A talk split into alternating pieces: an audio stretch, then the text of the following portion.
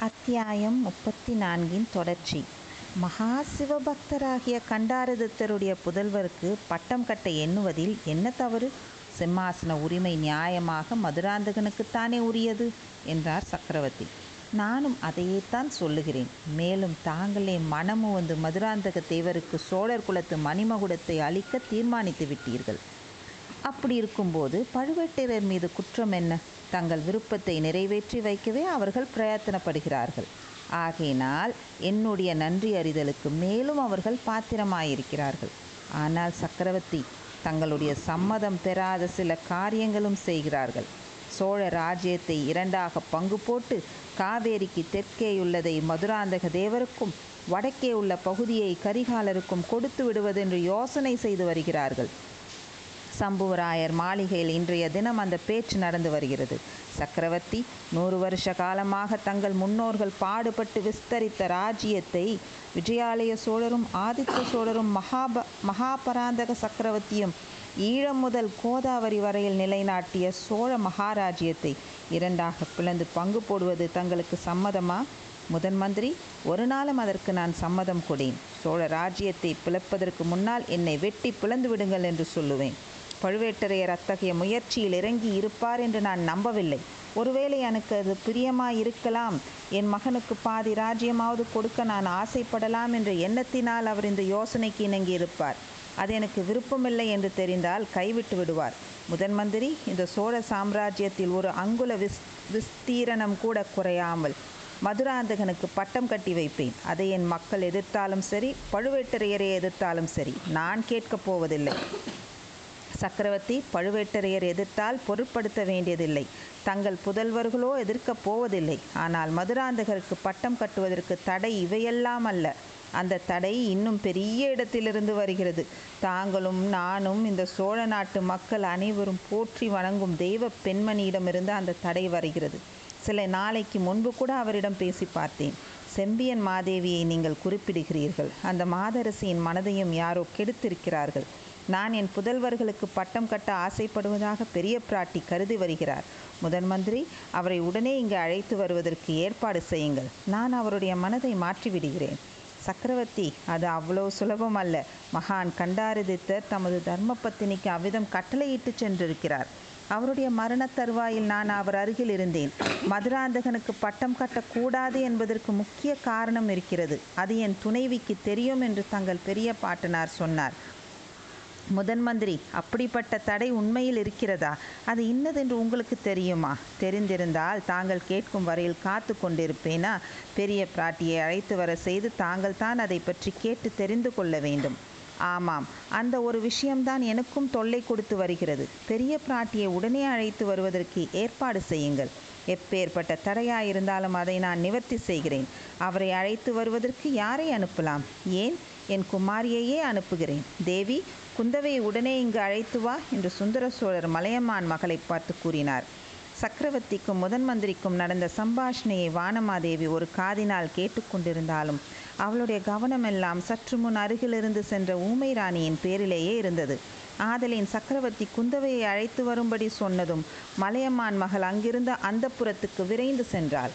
அவள் அந்த புறத்தை அடைந்தபோது குந்தவை வானத்தி பூங்குழலி ஆகியவர்கள் பெரும் கலக்கத்தில் ஆழ்ந்திருந்தார்கள். அதற்கு காரணத்தையும் மகாராணி உடனே தெரிந்து கொண்டாள். ஊமை ராணியை அங்கே காணவில்லை. எங்கே என்று கவலையுடன் கேட்டபோது குந்தவை கூறியதாவது அம்மா தங்கள் கட்டளையை நிறைவேற்றுவது சுலபமான காரியமாக இல்லை. ஆயினும் நாங்கள் மூன்று பேருமாக சேர்ந்து வற்புறுத்தி மந்தாகினி தேவியை குளிப்பாட்டினோம். பிறகு புதிய ஆடைகள் அணிவித்தோம். வானத்தி அவருடைய கூந்தலை வாரி முடித்து கொண்டிருந்தாள். பூங்குழலி பூ தொடுத்து கொண்டிருந்தாள். ஆவரணங்கள் எடுத்து கொண்டிருந்த போதே இவளுடைய கூச்சல் கேட்டது. திரும்பி வந்து பார்த்தால் மந்தாகினி தேவியை காணவில்லை. கூந்தலை வாரி முடி போட்டவுடனே திடீரென்று அவர் திமிரிக்கொண்டு ஓடி போனாராம். அக்கம் பக்கத்து அறைகளில் எங்கேயும் காணவில்லை. இன்னமும் தேடிக்கொண்டிருக்கிறோம் இதை கேட்டு மலையமான் மகள் புன்னகை புரிந்தார். அவருக்கு அலங்காரம் செய்தபோது எதிரில் கண்ணாடி இருந்ததா? என்று கேட்டாள். இருந்தது. சற்று தூரத்தில் இருந்தது என்றாள் வானத்தி அவருடைய அலங்கரித்த உருவத்தை தற்செயலாக கண்ணாடியில் பார்த்திருப்பார். அது அவருக்கு வெட்கத்தை உண்டாக்கியிருக்கும். அதனால் ஓடி எங்கேயாவது மறைந்து கொண்டிருப்பார். இன்னும் நன்றாக தேடி பாருங்கள். ஒருவேளை அந்த புறத்து பூங்காவிற்கு சென்று ஒளிந்து கொண்டிருந்தாலும் இருப்பார். மதிலேறி குளி குதிப்பது பலகனி வழியாக குதிப்பது போன்ற காரியங்கள் தான் அவருக்கு வழக்கமானவையாயிற்றே என்றாள் சக்கரவர்த்தினி.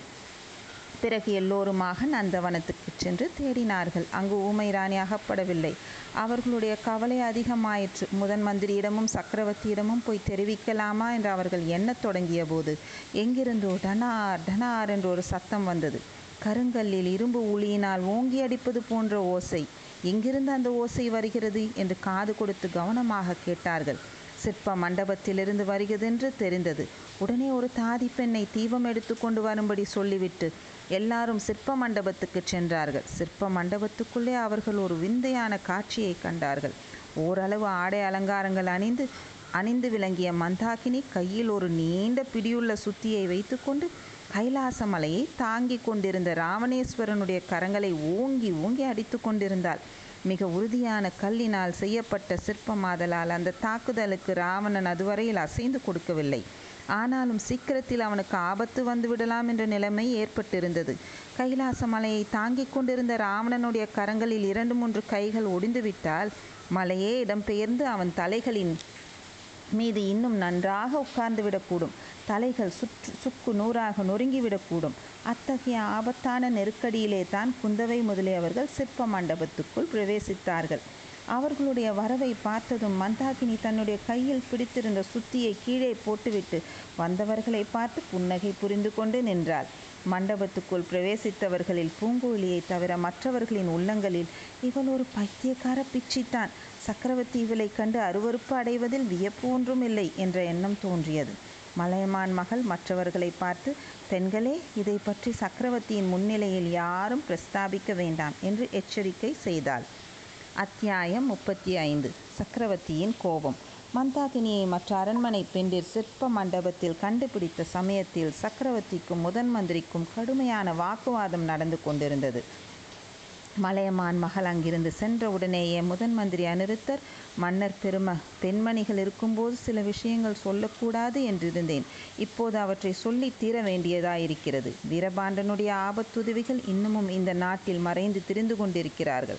அவர்களுடைய கொடுமையான சபதத்தை நிறைவேற்றுவதற்கு தக்க சமயத்தை எதிர்பார்த்து கொண்டிருக்கிறார்கள் என்றார். இது ஒன்றும் புதிதில்லையே. எனக்கு தெரிந்த செய்திதானே பழுவேட்டரையர்கள் அந்த காரணத்தை கொண்டே எனக்கு இத்தனை பலமான பாதுகாப்பு ஏற்படுத்தியிருக்கிறார்கள் அல்லவா? என்று சக்கரவர்த்தி ஏளனச் சிரிப்புடன் கூறினார். ஆபத்துதவிகளின் விஷயம் தங்களுக்கு தெரிந்தது தான். ஆனால் அந்த சதிகாரர்களுக்கு சோழ ராஜ்யத்தின் பொக்கிஷத்திலிருந்தே பொருள் உதவி கிடைத்து வருகிறது. என்பது தங்களுக்கு தெரிந்திருக்க முடியாது என்றார் முதன் மந்திரி. ஆஹா இது என்ன கட்டுக்கதை என்றார் சுந்தர சோழர். இதை காட்டிலும் பிரமிப்பான கட்டுக்கதைகள் சிலவற்றையும் தங்களுக்கு நான் சொல்ல வேண்டியிருக்கிறது. பெரிய பழுவேட்டரையரின் பொக்குஷ நிலவரையிலிருந்து புதிய பொற்காசுகள் ஆபத்துதவிகள் கூட்டத்தின் மத்தியில் குவியலாக கொட்டப்பட்டிருந்தன. கண்ணால் பார்த்தவனாகிய சீரன் திருமலை இதோ இருக்கிறான். தாங்கள் பணித்தால் அதை பற்றி விவரமாகச் சொல்வான். வேண்டியதில்லை. தலைமுறை தலைமுறையாக சோழ குலத்துக்காக உயிரை கொடுத்து ரத்தம் சிந்தி வந்தவர்கள் பழுவேட்டரையர்கள். அவர்கள் என்னை கொல்லுவதற்கு அத்தியாயம் முப்பத்தி ஐந்தின் தொடர்ச்சி. வேண்டியதில்லை. தலைமுறை தலைமுறையாக சோழ குலத்துக்காக உயிரை கொடுத்து ரத்தம் சிந்தி வந்தவர்கள் பழுவேட்டரையர்கள். அவர்கள் என்னை கொல்லுவதற்காக சதி செய்யும் கூட்டத்திற்கு என் பொக்கிஷத்திலிருந்து பொற்காசு கொடுக்கிறார்கள் என்று அரிச்சந்திரனே வந்து சொன்னாலும் நான் நம்ப மாட்டேன். மன்னிக்க வேண்டும். பழுவேட்டரையர்கள் மீது அத்தகைய துரோக குற்றத்தை நான் சுமத்தவில்லை. அவர்களுக்கு தெரியாமலே சதிகாரர்களுக்கு நம் பொக்கிஷத்திலிருந்து பொற்காசுகள் போகலாமல்லவா அது எப்படி முடியும்? யமன் அறியாமல் உயிர் போகக்கூடுமா என்ன? யமன் ஒருவேளை கிழப்பருவத்தில் இளமங்கை ஒருத்தியை மனம் செய்து கொண்டிருந்தால் அதுவும் சாத்தியமாகலாம் அரசே. பெரிய பழுவேட்டரையர் இந்த பிராயத்தில் கல்யாணம் செய்து கொண்டது எனக்கும் பிடிக்கவில்லை தான் அதை அவரிடமே சொல்லியிருக்கிறேன். அதற்காக இம்மாதிரியெல்லாம் அவர் மீது துரோக குற்றம் சுமத்துவதை என்னால் சகிக்க முடியாது. சக்கரவர்த்தி பழுவேட்டரையர் மீது நான் துரோக குற்றம் சுமத்தவில்லை. அவர் மணந்து கொண்ட இளையராணி மீது தான் சுமத்துகிறேன். ஆண் பிள்ளைகள் மீது குற்றம் சுமத்துவதையாவது பொறுத்து கொள்ளலாம். துர்பாக்கியவதியான அபலை பெண் ஒருத்தியின் மீது குற்றம் சுமத்துவது எனக்கு நாராசமாயிருக்கிறது. எவ்வளவு நாராசமாயிருந்தாலும் பழுவூர் இளையராணியை பற்றிய சில உண்மைகளை தங்களுக்கு நான் சொல்லியே தீர வேண்டும். ஒரு தடவை தங்களுக்கு நான் ஒரு உண்மையை சரியான சமயத்தில் சொல்லாதது பற்றி எவ்வளவோ வருத்தப்பட நேர்ந்தது. சற்று முன் தாங்களும் கோபித்து கொண்டீர்கள். ஆகையினால் சிறிது பொறுமையாக கேட்க வேண்டும். முதன் மந்திரியின் இந்த சாமர்த்தியமான வார்த்தைகளை கேட்டு சக்கரவர்த்தி புன்னகை புரிந்தார். என் வார்த்தையை கொண்டே என்னை மடக்குகிறீர்கள். அது என் சொந்த காரியம். அதற்கும் இதற்கும் யாதொரு சம்பந்தமும் இல்லை. ஆயினும் சொல்லுங்கள் கேட்கிறேன் என்றார். பழுவூர் பெரு பெரிய அரண்மனைக்கு மூன்று வருஷங்களுக்கு முன்னால் இளையராணி நந்தினி தேவி வந்து சேர்ந்தார் அது முதல் பழுவூர் அரண்மனைக்கு சில மந்திரவாதிகள் அடிக்கடி வந்து போகிறார்கள். இது சின்ன பழுவேட்டரையருக்கும் தெரியும். அவருக்கும் மந்திரவாதிகள் வருவது பிடிக்கவில்லை. ஆனாலும் தமையனாரை எதிர்த்து பேச தைரியமில்லாமல் சும்மா இருந்து வருகிறார். சகோதரர்கள் என்றால் இப்படி அல்லவா இருக்க வேண்டும்? சகோதர விசுவாசத்தினால் ராஜ்யத்துக்கு கேடு வரக்கூடாதல்லவா? இப்போது ராஜ்யத்துக்கு என்ன கேடு வந்துவிட்டது? ஒரு பேதை பெண் யாரோ மந்திரவாதிகளை கூப்பிட்டு மந்திரம் போடச் சொல்வதினால் ராஜ்யம் கெட்டுப்போய் விடுமா பழுவூர் இளையராணி மந்திரம் போட்டுத்தான் எனக்கு நோய் வந்து விட்டதென்று சொல்கிறீர்களா? சக்கரவர்த்தி பழுவூர் இளையராணியை பார்க்க வருகிறவர்கள் உண்மையில் மந்திரவாதிகள் அல்ல. மந்திரவாதிகள் என்று சொல்லிக்கொண்டு வரும் சதிகாரர்கள் என்று சந்தேகிக்கிறேன். அவர்கள் மூலமாக நம் பொக்கிஷத்திலிருந்து பொருள் போய்க்கொண்டிருக்கிறது என்றும் சந்தேகிக்கிறேன். எதை பற்றி வேணுமானம் வேணுமானாலும் யாரை பற்றி வேணுமானாலும் சந்தேகிக்கலாம். ருசு ஏதேனும் உண்டா?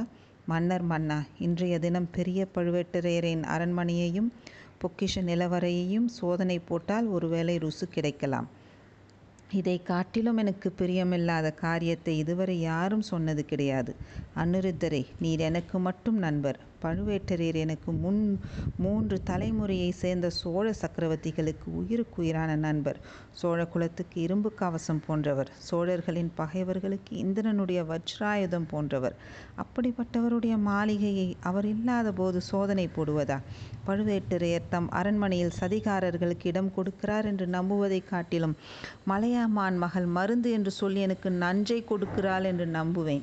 சக்கரவர்த்தி பழுவேட்டரையருக்கு தெரிந்து இது நடைபெறவில்லை. மோகத்தினால் கண்ணிழந்திருக்கும் பழுவேட்டரையருக்கு தம் எதிரில் நடப்பது தெரியவில்லை. அவர் அறியாமலே அவருடைய மாளிகை சதிகாரர்களின் தலைமை ஸ்தலமாக இருந்து வருகிறது. பழுவூர் இளையராணியே சதிகாரர்களோடு சேர்ந்தவள் என்று நம்புவதற்கு இடம் இருக்கிறது அந்த பேதை பெண்ணை குறித்து இன்னும் என்ன அவதூறு சொல்லப் போகிறீர்கள்? சில நாளைக்கு முன்பு திருப்புறம்புயங்காட்டில் பிரதிவி பீதியின் பள்ளிப்படைக்கு அருகில் நள்ளிரவு வேளையில் மகுடாபிஷேக வைபவம் ஒன்று நடந்தது. சில நாளைக்கு முன்பு திருப்புறம்புயம் காட்டில் பிரிதிவி விபூதியின் பள்ளிப்படைக்கு அருகில் நள்ளிரவு வேளையில் மகிடாபிஷேக வைபவம் ஒன்று நடந்தது. ஒரு ஐந்து வயது பிள்ளையை சிங்காதனத்தில் உட்கார வைத்து பாண்டிய மன்னன் என்றும் பட்டம் சுட்டினார்கள். இந்த மகுடாபிஷேக வைபவத்தில் கலந்து கொண்டவர்கள் சோழர் குலத்தை அடியோடு நிர்மூலம் செய்வதாகவும் சபதம் எடுத்துக்கொண்டார்கள் முதன் மந்திரி இந்த செய்தியை சொல்லி என்னை பயமுறுத்தலாம் என்ற உத்தேசமா? என் கை கால்கள் நடுங்கும் என்று எதிர்பார்த்தீரா? இல்லை சக்கரவர்த்தி இல்லை. அந்த கேலி கூத்தை நான் ஒரு பொருட்டாக எண்ணவில்லை. அப்படி சபதம் எடுத்துக்கொண்ட சதிகாரர் கூட்டத்தில் பழுவூர் இளையராணியும் இருந்தால் என்பதை தங்களிடம் சொல்ல விரும்பினேன். அதையெல்லாம் அருகிலிருந்து பார்த்துவிட்டு வந்து தங்களுக்கு தெரிவித்த புத்திசாலியார் அதோ நிற்கிறானே. தங்களுடைய அருமை சீடன். அவன்தானே? எல்லாம் நடந்து முடிந்த பிறகு இவன் அங்கே போய் சேர்ந்தான். நேரில் பார்த்தவன் வானர் குலத்து வந்தியத்தேவன். இங்கே ஒரு தடவை வந்துவிட்டு தப்பி ஓடி போனானே அந்த ஒற்றனையா சொல்கிறீர்? அவன் ஒற்றன் அல்ல பிரபு. தங்கள் திருக்குமாரன் ஆதித்த கரிகாலரின் அந்தரங்கத்துக்குரிய நண்பன். கரிகாலனுக்கு இப்படிப்பட்ட அந்தரங்க நண்பர்கள் எத்தனையோ பேர். ஒருவர் சொன்னது போல் இன்னொருவர் சொல்ல மாட்டார்கள். அவன் கூறியது உண்மையாகவே இருக்கட்டும். அதற்காக இப்போது செய்யக்கூடியது ஒன்றுமில்லை. பெரிய பழுவேட்டரையரும் இங்கே இல்லை. அவருடைய இளையராணியும் இல்லை. அவர்கள் திரும்பி வந்த பிறகு விசாரித்து கொள்ளலாம். முதன் மந்திரி பழுவூர் இளையராணியை பற்றி நீங்கள் சொல்ல சொல்ல அத்தகைய அதிசயமான பெண்ணை பார்க்க வேண்டும் என்று எனக்கே ஆர்வம் உண்டாகிவிட்டது. பழுவேட்டரையர் கல்யாணம் செய்து கொண்டு வந்தபோது எனக்கு ஏற்பட்ட அருவறுப்பினால் அந்த பெண்ணை என் முன்னால் அழைத்து வர வேண்டாம் என்று சொல்லியிருந்தேன். அதனாலேயே அவளுக்கு ஒருவேளை என் பேரில் கோபம் உண்டாகிவிட்டதோ என்னமோ தெரியவில்லை.